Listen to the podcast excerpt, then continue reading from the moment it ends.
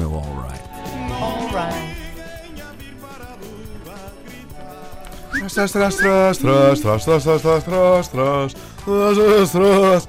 Tras, tras, tras. Ora bem, ah, como eu dizia há pouco, vamos falar sobre uh, linces ibéricos. É uma boa notícia, não é? E eu gosto ah, quando se encontra a indignação até nas boas notícias. Confesso que andei a vasculhar um, as notícias sobre a morte de Cristina Bessa Luís, porque pensei, há sempre alguém que vai dizer qualquer coisa uh, fofinha, mas por acaso não aconteceu. Uh, e portanto temos aqui hoje esta notícia do Correio da Manhã que dá conta do seguinte: uh, 10 linces ibéricos nascem uh, no Val do Guadiana. E eu não resisti a trazer aqui não um, mas dois comentários.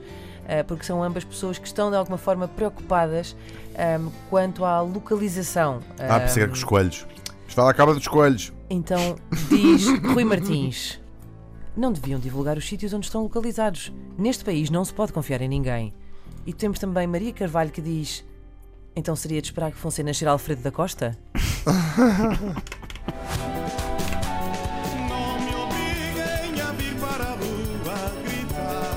trás, trás, trás, trás.